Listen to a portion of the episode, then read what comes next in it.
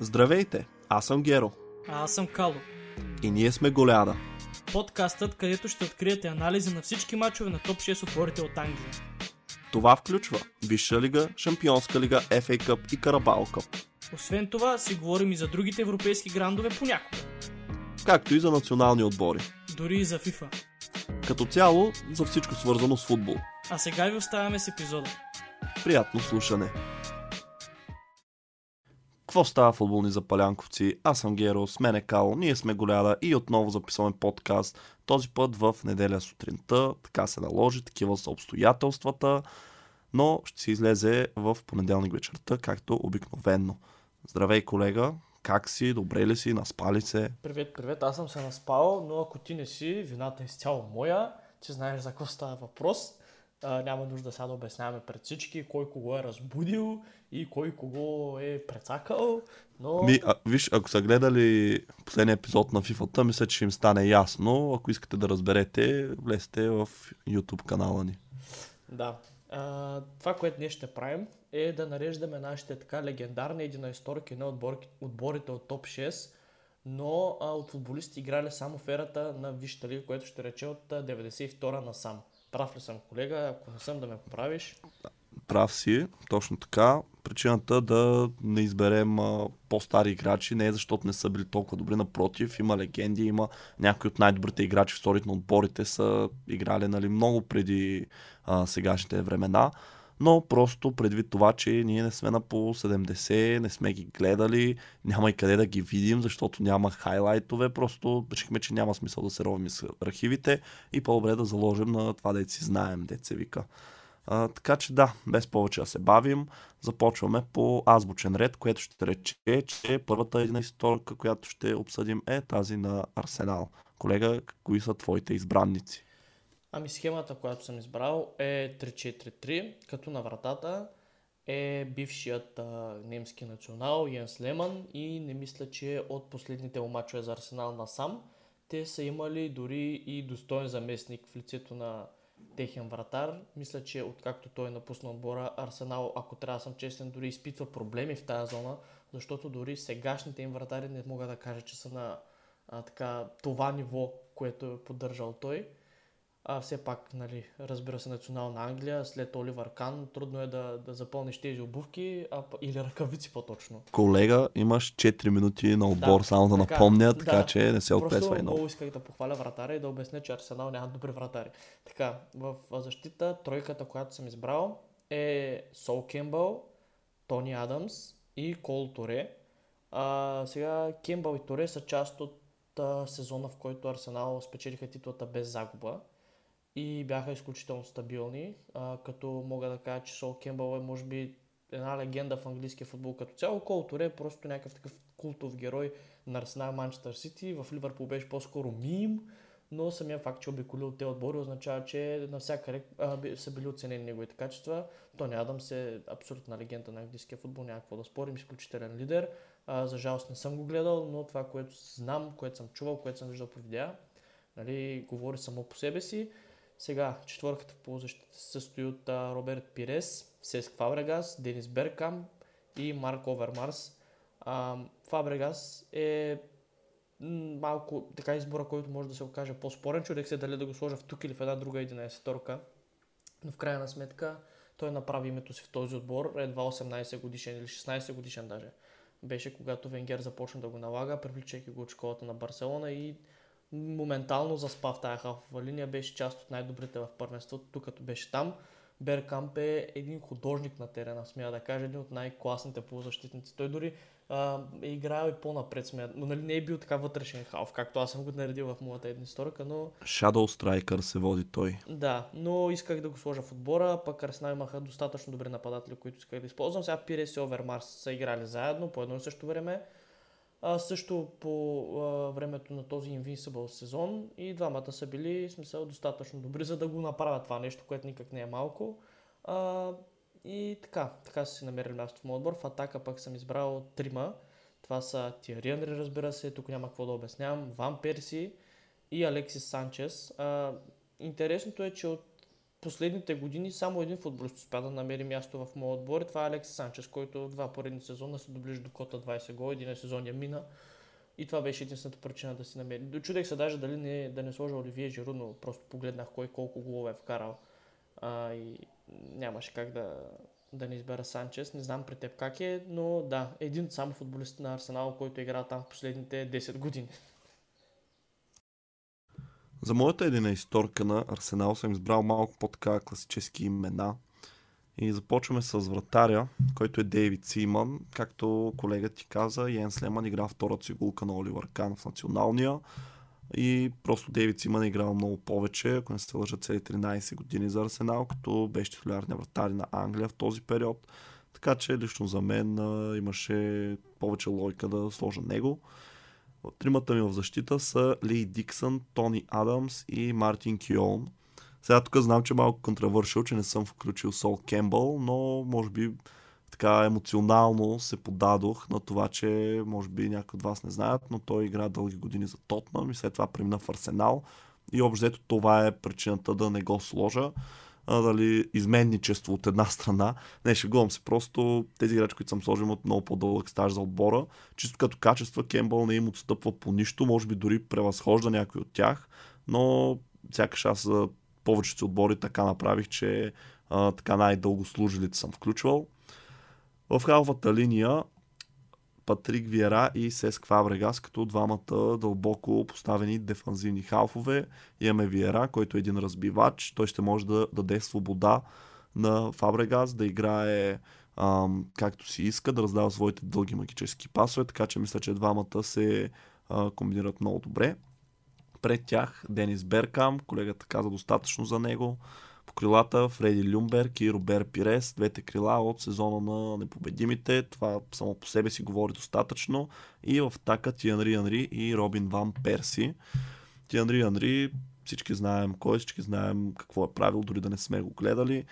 Общо взето, мисля, че сега може и да е малко извън, но мисля, че е в топ 5 реализатори за всички времена в Висшата лига и ако не се лъжа, само Серхио Агуеро е пред него от чужденците.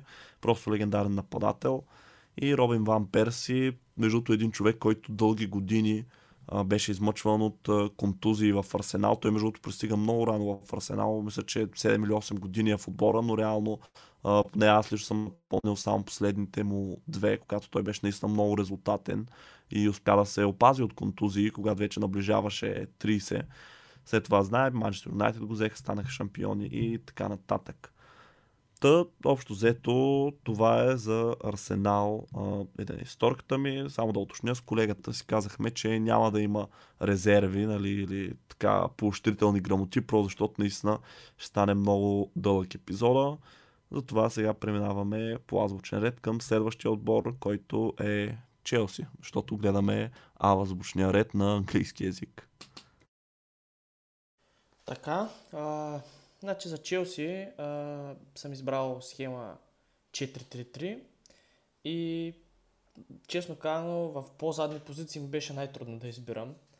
А, на вратата съм сложил Петър Чех, колебаях се между него или Тибо Куртуа, но в крайна Не знам защо изобщо се е колебал. Ами защото Куртуа също е не по-слаб вратар но не остана толкова Това няма значение. Колкото... И това, и просто като отличие е много назад. Петър Чех, да не забравяме, вратаря с най-много сухи мрежи в историята на Висшата лига. Ако гледаме в такъв план, да. Затова съм избрал Петър Чех. А, защитата се състои от четирима, както казах, и те са Ашли Кол, Джон Тери.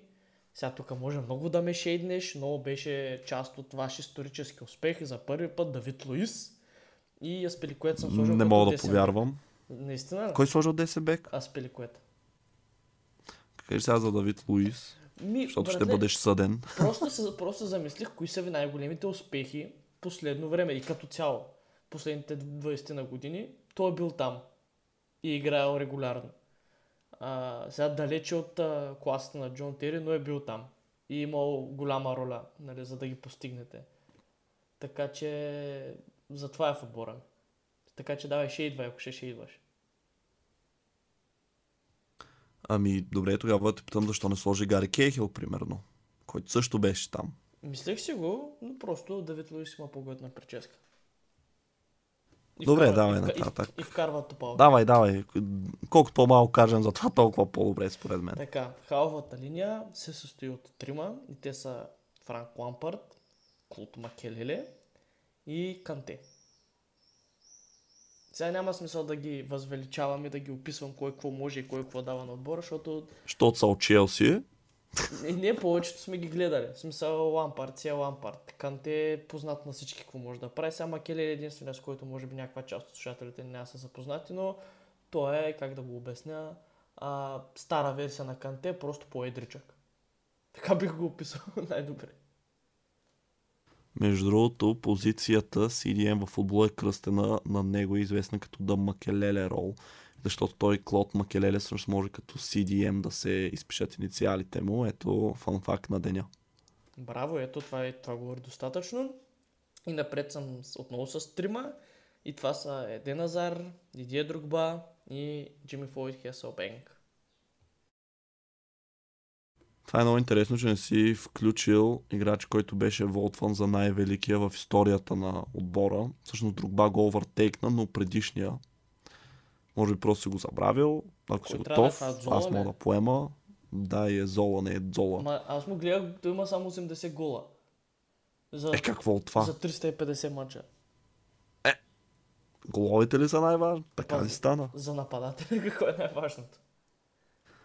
Инфлуенс. Ами сега ще вижте от моята един историка. Аз, въпреки, че давай. имам много подобни така пикове, което е obvious, просто защото нали, няма как да се различават толкова много, но аз съм схема 4-2-3-1. На вратата Петър Чех, казах си вече за него. Защита Ашли Кол, Джон Тери, Марсел Десаи и Сезар Спиликуета. Сега много се чудех тук между Марсел Десаи и Рикардо Карвалио, просто защото Джон Тери Рикардо Карвалио и до ден днешен държат рекорд, който може би никога няма да бъде подобрен и това е, че са допуснали едва 15 гола в рамките на цял сезон 2005-2006. А, Наистина това ще е много трудно някой да го подобри, но пък от друга страна Карвалио е играл не толкова много в Челс. Мисля, че има 4 сезона, но не съм много сигурен. И просто защото, да, има тогава две титли, има загубен финал в Шампионската лига, но избрах Марсел Десей, защото това е един от играчите, които всъщност ам, така, това беше едно от големите имена, които Челси привлече през 98 година. Всъщност преди ерата Рома на Брамович, това е едно доказателство, нали, по някакъв начин, че и преди това отбора си е бил доста сериозен. Тогава той току-що станал световен шампион с Франция, идва от Милан и всъщност играч, в който се превърна Джон Тери до голяма степен заслуга за това получава Марсел Десей, тъй като а, тогава той все още е юноша Тери, двамата играят заедно и също той дори му предава щафета с капитанската лента. А, така че реших, че този перинг, нали, говорим за прайм ерата, би бил дори по-добре, отколкото Тери Карвалио. Ашли Кол, там няма кой знае какво да се каже. Между другото, от много хора наричан най-добрия ляв бек в света в най-добрите му години в Челси. Сега не мога да валча на много за това, защото не си спомням толкова добре тези времена. Не помня какви са били другите опции, но помня колко добър беше Ашли Кол, така че като нищо. На десния бек се за разпликуета всъщност е един доста очевиден избор. Другите опции бяха Бранислав Иванович и Дан Петреско. Петреско, между другото, кръсти дъщеря си Челси преди много години, шаут-аут. А, но просто това, което е постигнала с Пеликуета и като трофей, и като а, това, че е много повече от двамата е бил в отбора като години и най-вече беше дори, той всъщност още е капитан на Челси, така че тук а, по-скоро изборът а, беше no-brainer. В дефанзивната част на халвата линия двамата ми избранници са Голо Канте и Клод Макелеле, както и при колегата. Всъщност тук а, малко проблематично може да се окаже двама такива играчи да играят един до друг, но от друга страна може пък и да се окаже гениален ход при всички положения. Нито един от двамата не е незаслужено място в този отбор. Тримата атакуващи халфове е Деназар, Франк Лампарт и Джан Франко Зола. Какво да кажем е Лампард, а, топ реализатора в историята на отбора. Еден Азар, най-добрият играч, който игра в Челси, откакто реално пристигна на острова до момента, в който напусна, може би дори най-добрия във Висшата лига. И Джан Франко Зола е един така от а, а, може да кажем, ранните звезди на отбора в края на 90-те, който така със сигурност със статута на култов герой, ако не е легенда за Висшата лига, за Чел сигурност е легенда. И в атака Дидие Другба. Тук сигурен съм, че повече хора, които ни слушат, са наясно с неговата работа, така да се изразя просто играч за големите мачове. Чисто като нападател не е с най-добрите възможни постижения, въпреки че не е вкарвал и малко, но определено ще бъде запомнен с това, че винаги когато имаше финал, може да се разчита на него да отбележи. И с това завършваме Челси и по азбучен ред повелява следващи да са Ливърпул, ако не се лъжа колега с такова нежелание го каза това, но няма проблем. А, сега, Ливърпул отново схемата ми е 4-3-3.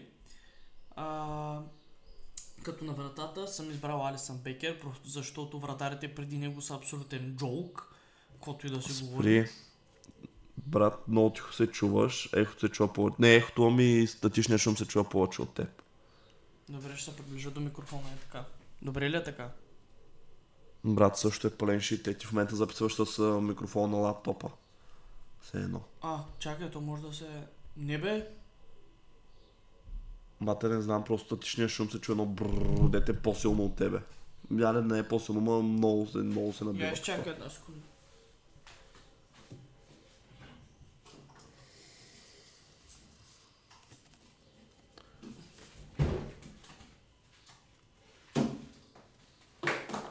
Вече не трябва да се чува. Сега добре ли е? Малко по-добре, но пак много такова цено в консервна, като я говориш. Еми... Нямаш ли някакви слушалки до тебе, какви да са, просто да ги вържиш да записаш от тях? Нямам. Bluetooth? Нямам, не си ги взех. Добре, хубаво, хайде, така ще трябва да е. Почне пак от Ливърпул. Добре. Та, на врата съм предпочел Алисън Бекер пред останалите, просто защото вратарите пред него са абсолютен джок. Мисля, че ще се съгласиш с мен, а, като нали, в лицето на Минюле, Кариус, Рейна и компания, Дудек може би, но Дудек просто след един финал също знам, че е бил доста, доста нестабилен. Та, така, в защитната четворка, която съм избрал, съм позиционирал Трент Александър Арнолд, Върджил Ван Дайк, Сами Хюпия и Йон Арне Ризе. Не знам при теб как е, но според мен Ризе е много по а, така мултифункционален от Анди Робъртсън, въпреки че и двамата са така нападателно устроени предимно. Ризе има един страхотен удар и изпълняваше прак свободни, които доста често се превръщаха в голове. Така че от тази гледна точка съм предпочел него. За Ван Дайк и Хюпия не мисля, че има какво да обяснявам. Тренд, единствената му конкуренция беше Глен Джонсън, който има два добри сезона за Ливърпул. Всичко останало беше базирано на тези два сезона неговия престой. И общо взето нямаше достоен заместник, докато не дойде на Таня Клайн, който също беше малко така контровършал трансфер. Ам, в халфова линия съм а, поставил а, Шаби Алонсо, Стивън Джерард и Фабиньо. Да, трима предимно дефанзивни но Шаби Алонсо и Джерард могат да, така да, да компенсират за дефанзивната си роля с едни офанзивни качества, като удар отдалеч, като добри центрирания, като добри изпълнения на статични положения. Джерард можеше да играе, мен ако питаш, като втори нападател, така че мисля, че не ми е прекалено дефанзивна тройката в халфата линия. Ще, ще кажеш ти после как мислиш. Лонсо просто е световна класа футболист. А, Ливърпул последните години не е имал така твърде класни полузащитници, ако мога така да се изразя. Така че самия факт, че Алонсо е бил в отбора, просто няма как да не го сложа, дори да не е играл твърде много време пред нас, макар че 5-6 години прекарва в Ливърпул. А Фабиньо просто е най-стабилният в момента и отбора е постигнал някакви успехи последните години. Нямаше как трябваше да сложа някой от а, сегашните халфове. За мен той е най-стабилният, така че така си намира място в отбора. В атака също са трима а, и те са Салах и Барнс по крилата и Луис Суарес между тях.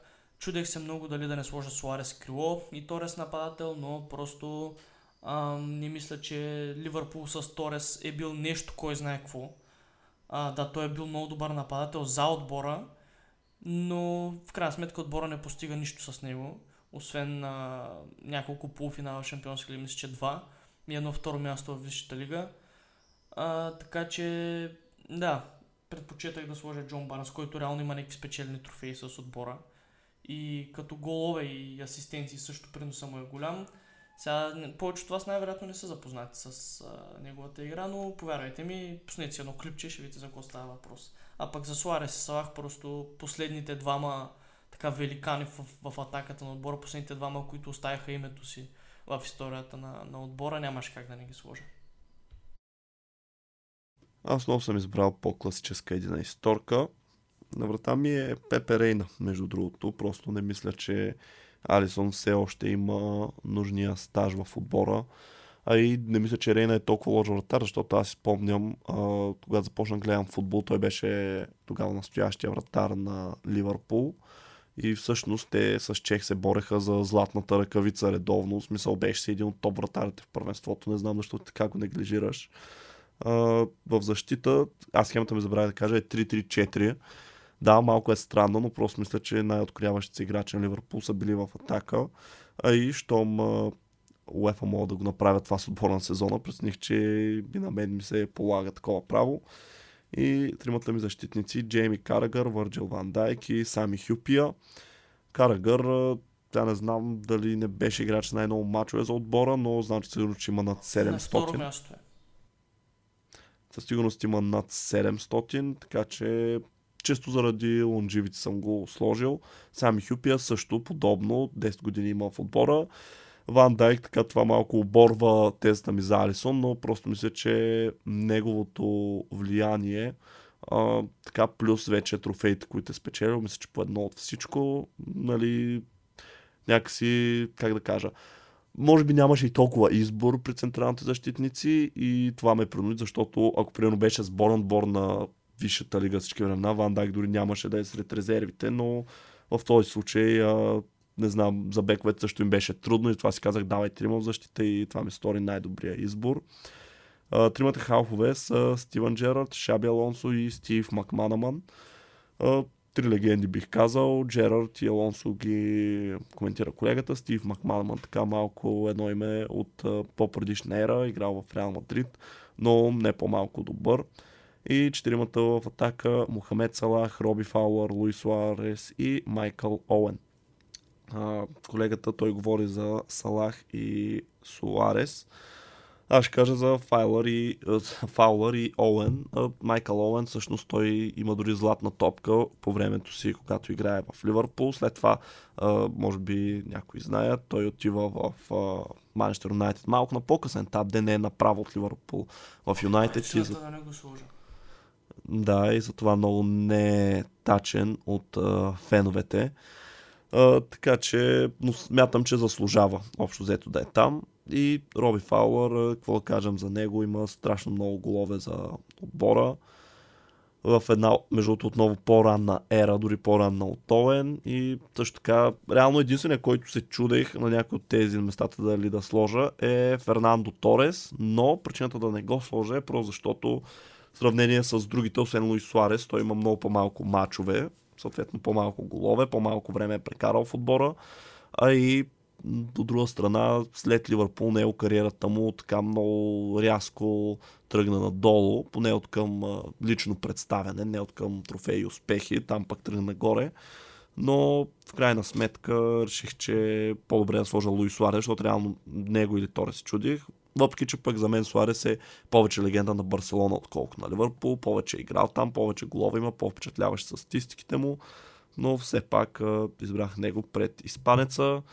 И това е за Ливърпул. Продължаваме с следващия отбор, който по азбучен ред се пада да е Манчестър Сити. Така, стигаме и до гражданите. Тук отбора е много а, така, познат на всички от вас, много скорошни футболисти а, бих казал, че има и малко controversial, не, няма така дума, това ще окътна. А, така, значи, на вратата съм сложил Едерсън, просто защото, поради същата причина, където съм избрал Алисън, предишните вратари на Сити, сега не са джоук, ама нищо не са направили, за да бъдат запомнени. Джо Харт, освен да крещи и да е рус, аз с друго не, не мога да го запомня. Не знам за теб. А, сега, защита. Много ми беше трудно да избра ляв бек. Няма да лъжа. Избягвах да слагам футболисти, които в момента играят в този отбор на Ман Сити, защото не мисля, че те още са статуто на легенди. Най-вероятно ще станат, защото Сити печели много, а, поне в Висшата лига и сигурно ще вземе поне още един-два пъти трофея с този състав. А, левен бек е Гайл Клиши. А, просто наистина не знаех кого да сложа човек, наистина не знаех. А, чудих се между него и Коларов, но не знам, Коларов много малко съм гледал в Мансити. Не, че си, Клиши съм гледал повече, обаче не знам, просто за мен Клиши е по-използваемия футболист в отбора като Сити. А централните защитници, които съм избрал са Компани и Диас. Диас е един от, може би, малкото футболисти, които в момента са в сегашния отбор на Сити. Компани няма смисъл да, да се обосновавам защо е в отбора ми. Той е дългогодишен техен капитан, постигнал почти всичко а, с отбора, играл предимно там, даже мисля, че изцяло там, след като е закупен. И на десния бек е Пабло Сабалета, така един а, дългогодишен войн също, дясно за гражданите, където отново се чудех кой да сложа и мислех си за Кансел. Кансел в никакъв случай не е легенда, ме ако питаш. И може би някой ден той ще е на него място в отбора, но за сега просто предпочитам да заложа на по-опитни футболисти, които знам, че са отдали много голяма част от кариерите си на този отбор. А, най-силното място на моята една историка е халфовата линия, която също състои от трима. И там са Давид Силва, Яя Торе и Фернандиньо. Ам, Давид Силва напусна сравнително скоро отбора, както знаеш. Вече има статуя а, пред Етихат, за разлика от Яя Торе, който така и не, няма да получи своята най-вероятно. А, което е доста тъжно, защото той е, може би, най-добрият вътрешен хав, който гражданите някога са имали. Изключително резултатен, същевременно изключително стабилен, дефанзивно, много подценен футболист като цяло. Не знам какво е твоето мнение по въпроса. Фернандиньо пък рисант капитан, а, лидер показа, че има такива качества, след като отбора печели толкова много с него. А, сега като напусне е интересно да видим как ще се справят. Сигурно ще има някаква разлика, ще се усети. И напред съм с Тевес, Агуеро и брат. Знам, че ми се смееш, ама наистина не, не знаех кой да сложа и сложих Рубиньо, просто за да има някой от по-предишните години, преди си да са това, което са днес, в зората на тяхното закупуване. Рубиньо беше част от отбора. Мисля, че се представяше прилично. А той дойде от Реал Мадрид и в Сити му бяха най-добрите години в кариерата. Това никакъв случай не съм съгласен, само това мога да кажа за Рубиньо. Той за мен си беше най-стънка в Манчестър Сити, предвид хайпа, с който беше. Не, че и в Реал не се провали, но Рубиньо не мисля, че ще бъде запомнен. Дори си мисля, феновете на Сити може би не биха го сложили в този отбор. Аз също съм избрал така по-рисант играчи, като на вратата ми е Джо Харт. Не съм съгласен с тебе, че е така невзрачен вратар. Мисля, че това е легенда на отбора. Дълги години беше и вратар на националния отбор на Англия и за мен това е последния стабилен вратар, който Англия са имали. Не мога да включа просто Джордан Пикфорд в това число. Също така много трофеи спечели с а, гражданите. Да, шампионста лига му бягна, но има титли, има FA Cup. И аз си спомням, че в най-добрите му години, т.е. примерно от 2011 до 2015 някъде горе-долу, той си беше един доста добър играч, много по-необходим на отбора, отколкото е в момента Едерсон, защото в момента Манчестър Сити всяка година мисля, че са отбора с най-малко допуснати удари към вратата си, така че смятам много повече се е изявил. схемата ми е 4-3-3, отново забравя да спомена. А, защита Александър Коларов, Венсан Командни, Фернандиньо, който съм го играл централен защитник и Пабло Сабалета. Ами, Коларов и Сабалета общо взето, ако трябва нали, да ги съдим по критериите, които съдихме до сега, те не спадат към а, а, така определението легенди, поне за Висшата лига, но са така дълго служили в отбора, стабилно представили се.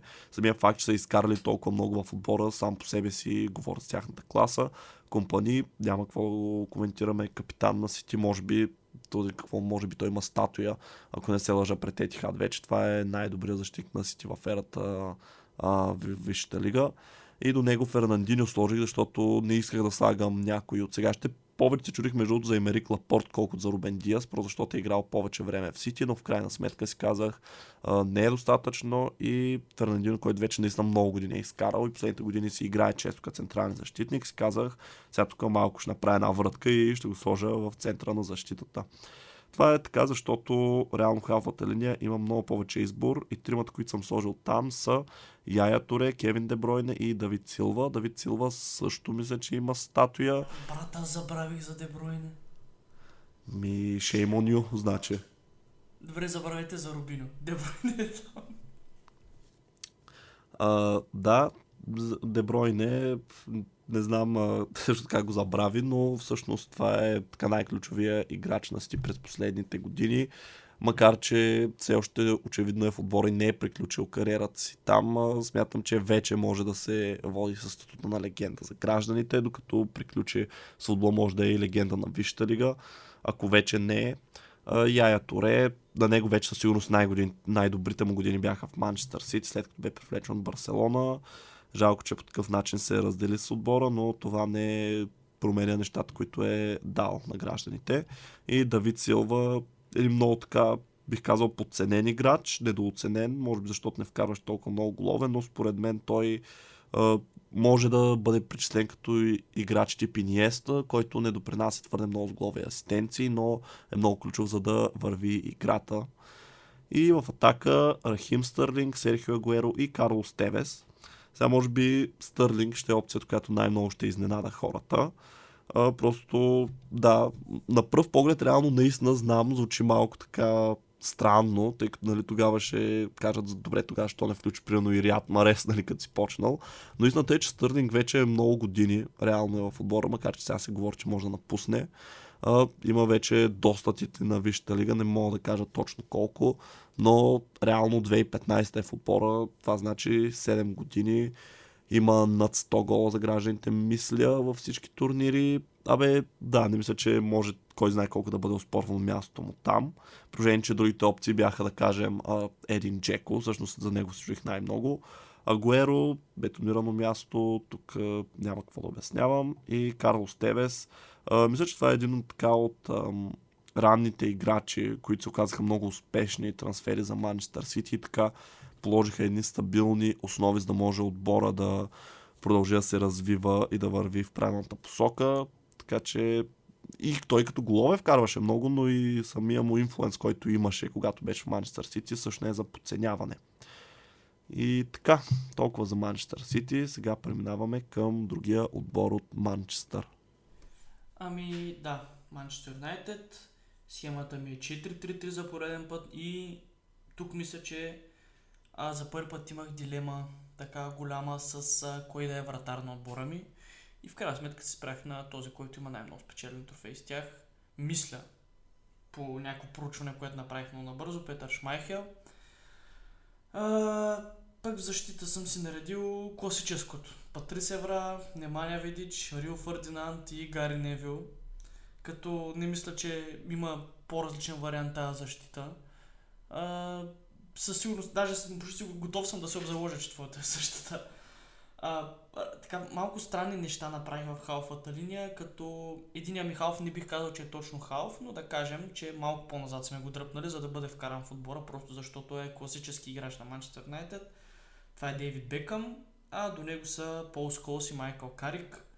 А, сега, тримата англичани и тримата, нали, а, са доказали, че в Манчестър Юнайтед им е най-добрият период, някои от тях не са имали изобщо никъде друг период. А, но да, това е моята халфа линия, а напред съм се спрял на Ерик Кантона, Уейн Руни и Кристиано Роналдо, като най-вероятно а, има много други добри опции за централен нападател, като Руд Ван Нистелрой, като Ван Перси, като, да знам, Бербатов, примерно, но за мен това е най-доброто, с което Юнайтед е разполагал от началото на Висшата лига до сега. А, и така, това общо взето сумира моята 11 торка. За атаката бих казал, че едно от местата ми е като въпросителен. Това на Кантона. И за халфата линия, може би Карик или Бекъм, може да им се избере по-добър. А... Абе, просто ми е интересно ти какво си избрал там, така да го кажа. Ами при Манчестър Юнайтед определено мисля, че имаше най-големия избор. Това е отбора с така най-много легендарни играчи, оставили своя отпечатък върху Висшата лига. Започвам за вратаря. Той е Питър Шмайхел, но аз тук изобщо не съм се чудил, честно казвам. Не знам ти кого визираше всъщност, може би Давид Дехея. И Дехия. Ами, виж сега, Вандер Сар, той не е играл просто толкова много години в Манчестър Юнайтед, колкото Шмайхел. Той дойде много така на възраст вече, макар че вратарите те си знаят, че играе до по-късно, но все пак и въпреки това би го сложил преди Дехея, защото Дехея, да, вече повече от 10 години е в Юнайтед, но това е един от най-неуспешните, също това е най-неуспешният период на отбора в Висшата лига, откакто съществува първенството в този му формат, така че а, дори Вандер Сар мисля, че щях да сложа преди Дехе, ако не съществуваше Питър Шмахел в някаква друга вселена. А, защитата по значим е абсолютно същата. Патрис Евра, Рио Фердинанд, Неманя Видичи, Гари Невил. Честно казвам, тук не съм се чудил много-много кого да слагам. Схемата ми е 4-2-3-1. Отново забравих да спомена. И тук вече стана малко сложно. Като двамата дефанзивни халфове са ми Рой Кин и Пол Сколс. Е, сериозно ли рейтваш Рой Кин? Еми да, реално защо не? Той е бил дълго години капитан на отбора. Всъщност, а, тук е момент да кажа, че не съм сложил Дейвид Бекъм, като точно това беше дилемата Дейвид Бекъм или Рой Кин. В крайна сметка си казах, добре, ако Челси трябваше играе срещу Юнайтед, кой от двамата ще да ми е по-кофти, ако играе срещу нас. И казах, не, това определено е Рой Кин. Нали, кой би ме притеснил повече.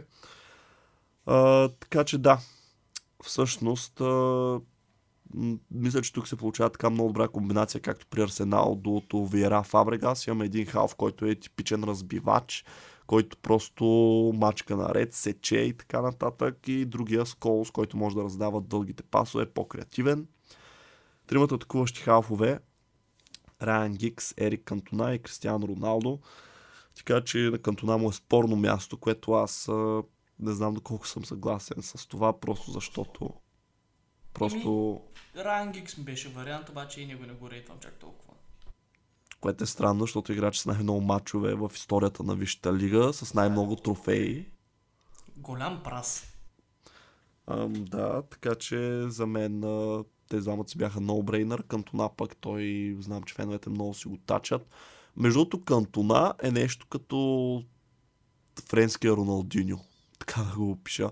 Мисля, играча с много флеер, бих казал, който, нали, така, а, наистина има око за хубавите изпълнения в футбола, и като финтове, като удари. Има просто, ако си после една негова компилация с голове, ще видите за какво става въпрос. Много контравършал играчи между цяло съзнавам, че събрах, защото той и Кин са имали своите моменти. И в така Уейн Руни. Тук също не мисля, че може да се спори кой знае колко. Да, Юнайтед са имали страшно много добри нападатели. А, между другото, Малес, не знам защо сега сетих, че не съм сложил Иан Райд в Арсенал. Не знам дали ще му намеря място. Но почна, почна да си мисля за нападатели от онази ера.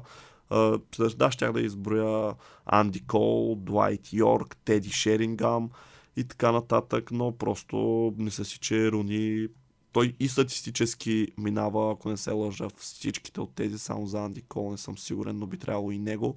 И си мисля, че когато той беше в Юнайтед, дълго години беше лицето на отбора, тъй като а, те тогава нали, имаха много добра атака. По едно време имаше Тевец, имаше Роналдо, Бербатов и той, но просто всички останали напуснаха, Руни остана и си мисля, че той а, така просто когато беше в Юнайтед, това беше първия играч, който се сеща за него, когато кажеш Манчестър Юнайтед, наистина лицето на отбора. И като добавим това и статистиката и челил, да, не знам дори защо изобщо обяснявам всичко това, на всички им е ясно. И така, преминаваме към последния отбор по азбучен ред. Не си ги избираме ние, така им се падна, но това са Тотнам и тяхната така сборна един историка от създаването на Висшата лига. Само ще кажа, че тук защитата ми е тотален леш. В смисъл, всеки играе на свободна позиция. А, това ще кажа. А, на вратата Юго Лорис, просто защото, да знам, другите опции бяха... Кой беше вратар на Тотнам преди Лорис? Гомеш. Брат Фридъл. Брат Фридъл. А, да, сам, сам си отговорих на въпроса, защо съм избрал Лорис. Така, защита. Кайл Уокър, Тоби Алдервайрълд, Майкъл Долсън и Ледли Кинг. много странно, знам, но Тотнам и добра защита много така някакси не варят. Последните години това са нали, двама от тези играчи, трима даже, защото Кайл Локър преди доста време напусна Тотнам, са много стари лица а, от отбора, но пък, да знам, имат много мачове, конкретно Майкъл Долсън и Ледли Кинг. Не знам дали феновете на Тотнам ги четат като легенди, но са с огромен, огромен стаж в отбора. И това беше, което аз гледах в случая. Халвата ми линия пък е изключително атакуващ. Аз нямам изявен дефанзивен халф.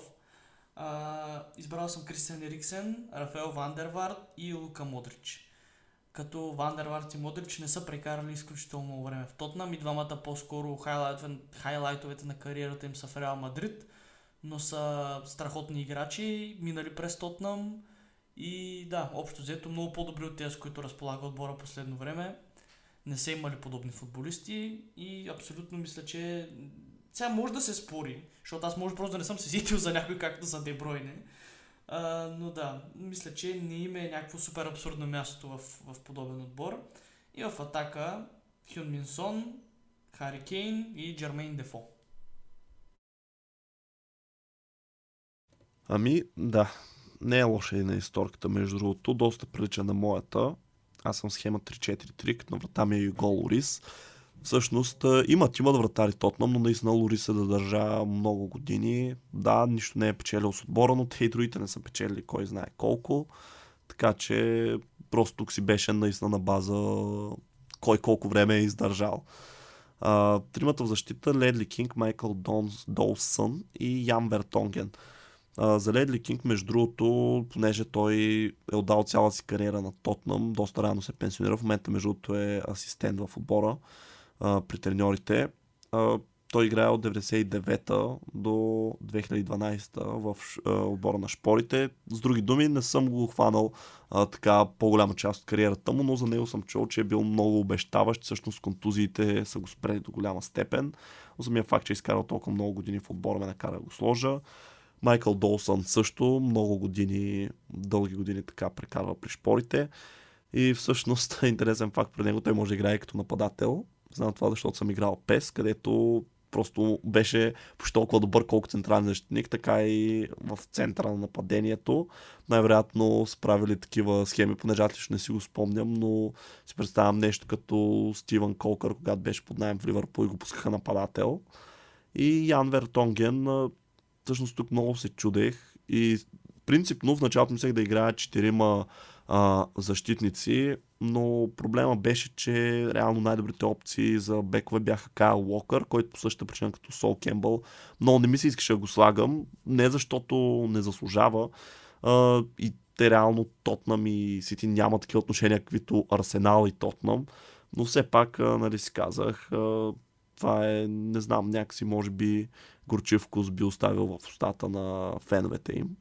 А пък Дани Роуз, да, много време е прекарал в отбора, но и много години има под найем, много контузии. Реално имаше няколко стабилни сезона, но ми стори недостатъчно.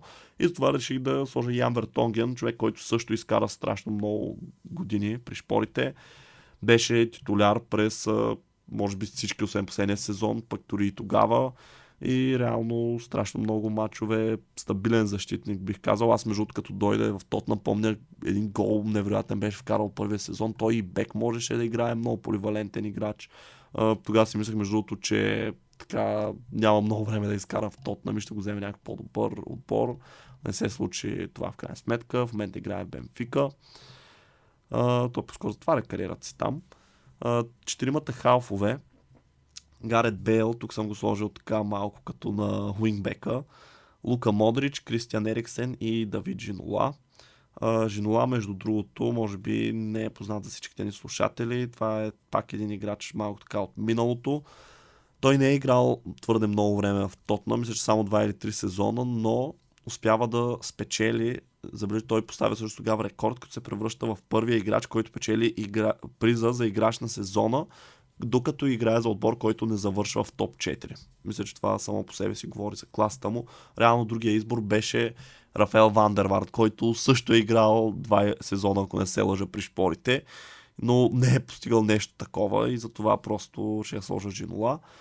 Ериксен може би е също така малко така контравършал избор, просто защото а, не знам, поне аз също не го усещам като някой играч, който нали, е чак пък нали, да е за най-добрите 11 в историята на Висшата лига за Тотнам, но после пък проверих статистиките му, видях, че всъщност са доста добри, играли много години при шпорите. Може би наистина това, че те не са печели трофеи в този период, така оказва влияние на преценката. Лука Модрич, малко време играм, че само 4 сезона в Тотнам, което нали, пак не е кой знае колко малко, но не е като някои от останалите имена в списъка. Въпреки това, мисля, че това човека все пак има златна топка, един от най-добрите халфове на нашето поколение, които сме имали така удоволствие да наблюдаваме. Така че чисто заради това си мисля, че трябва да присъства в този отбор. Галет Бел няма да го коментирам, просто всички знаем там най-добрите му години реално в кариерата от към представяне бяха в Тотнам, към трофеи в Реал. Но да, там ситуацията е ясна. И в атака Хюн Минсон, Хари Кейн и Джермейн Дефо. Между това аз много си мислех, че ти ще сложиш Бербатов и ще ти кажа, че си баяст, пристрастен.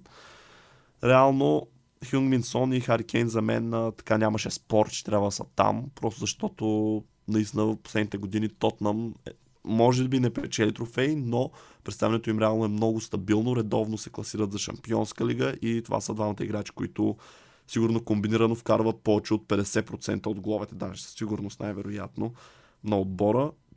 Сигурно над 50% от асистенците може би провайдват. И да, другия за третия, Джермейн Дефо също се чудих. Там вече имаше, там вече си мислех за Бербатов, мислех си за Роби Ки, мислех си за Питър Крауч дори.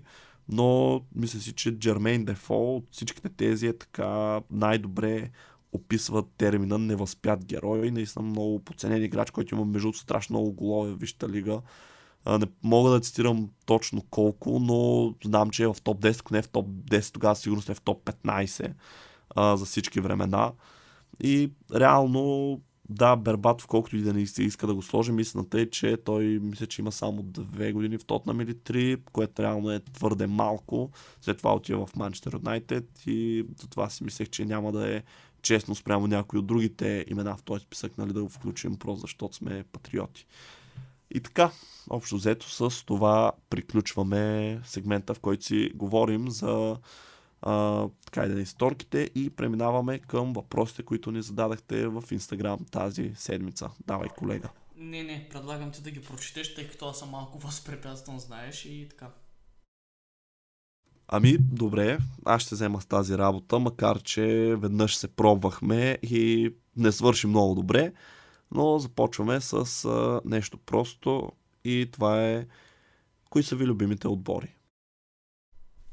Значи за основните ни любимци знаете, то принцип нямаме неосновни, но аз подкрепям, подкрепям Ливърпул, под, колегата подкрепя Челси, и вече симпатизирам на... Симпатизирах, тъй като в сегашния си вид изобщо не ми харесва и не ми е приятно за гледане. Барселона, може би, и Рома са ми готини. А, особено последно време постигат така готини успехи. Мога да кажа, че се кефа и на тях. То общо взето това е. Аз подкрепям само Челси. Той колегата отговори вместо мен, но все пак да си кажа, други любими отбори, които да следя, така изкъсно нямам нито пък за които да викам, когато играят от други първенства. Следващия въпрос, къде мислите, че ще отиде Дибала и за каква сума? Ми, аз мисля, че се спекулира най-много за Интер. Той не е ли свободен агент? Да, свободен агент е. Еми, значи за никаква сума, предполагам, ама те пак Интер сега ще вземат Лукако под найем. Не знам, ще имат ли възможност да плащат и заплатата на Дибала но предполагам, че в Интер. Мислех си, че в Тотнам ще се озове по някакъв начин, заради Конте, обаче по-скоро изглежда, че ще си остане в серия А. По-конкретно ще се насочи към Милан. Между другото, някъде бях чел, че всъщност Интер трябва да изберат това лято между Дибала и Лукак, просто не могат да си позволят да плащат толкова големи заплати на двама играчи, без естествено да загубят някой друг основен, който също е на много пари. След като взеха Лукако, може би няма да се озове в крайна сметка в Интер, макар че все още мисля, че това е най-вероятна дестинация, защото вярвам, че самият той би искал така да продължи в Италия, може би да докаже на Ювен, че са сбъркали, защото когато беше привлечен, идеята беше той да е звездата, след това дойде Роналдо и реално му узурпира така място и може би най-добрите години в отбора, може би да го е приел лично. Ако не е в Интер, не знам, такива свободни агенти ги харесват Барселона последно време, но си мисля, че няма да има място просто при каталунците с него с толкова много атакуващи играчи. Има я вероятността да се озове в Вищария. Тотнам сега принципно възможно е, но не съм толкова убеден. Според мен бъдещето му е отворено, но за момента сякаш може би Интер изглежда най-вероятната дестинация за продължаване на кариерата му. Следващ въпрос. Какво мислите за трансфера на Мане и този на Жезус? На Жезус трансфер осъществен няма, ако не се лъжа на 100%. А, все още трябва да се разберат двата отбора за някаква цена. А, мисля, че личните условия само са договорени. Но мисля си, че той ще блести в Арсенал.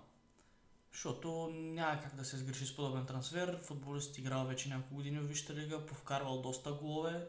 Сега ще се намери титулярното място, най-вероятно ще влезе и бързо в ритъм, тъй като има и достатъчно бразилци в Арсенал, с които така да, да се интегрира по-лесно в самия отбор.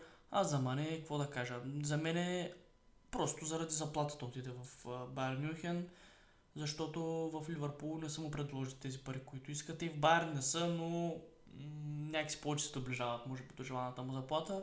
Иначе от към, де я знам как да кажа, от тип а, ново приключение, нова, ново предизвикателство, това е булшит. В смисъл, за мен този трансфер няма логика, освен ако не е само единствено заради заплатата. А, защото той така се изказа, когато отиваше в Байер Мюнхен, че отива нали, за да а, печели трофеи, един вид, че Ливърпул не е конкурентоспособен или нещо подобно. Но ма не, пак казвам, английския му е много слаб, той е много, не обича да приказва, нали, за такива неща не бих се хващал аз. А, не знам, нямаше лойка в този трансфер. А, щом Клоп не е успял да го спре, значи наистина искал да се махне. Съмнявам се, че е нещо, което е планирано от днес за утре. Явно го е планирал доста време, че ако не му се покрият на максимум. Няма време за такива обяснения. Да. Добре, а... тъжен съм. Това обясни мнението ми за трансфера.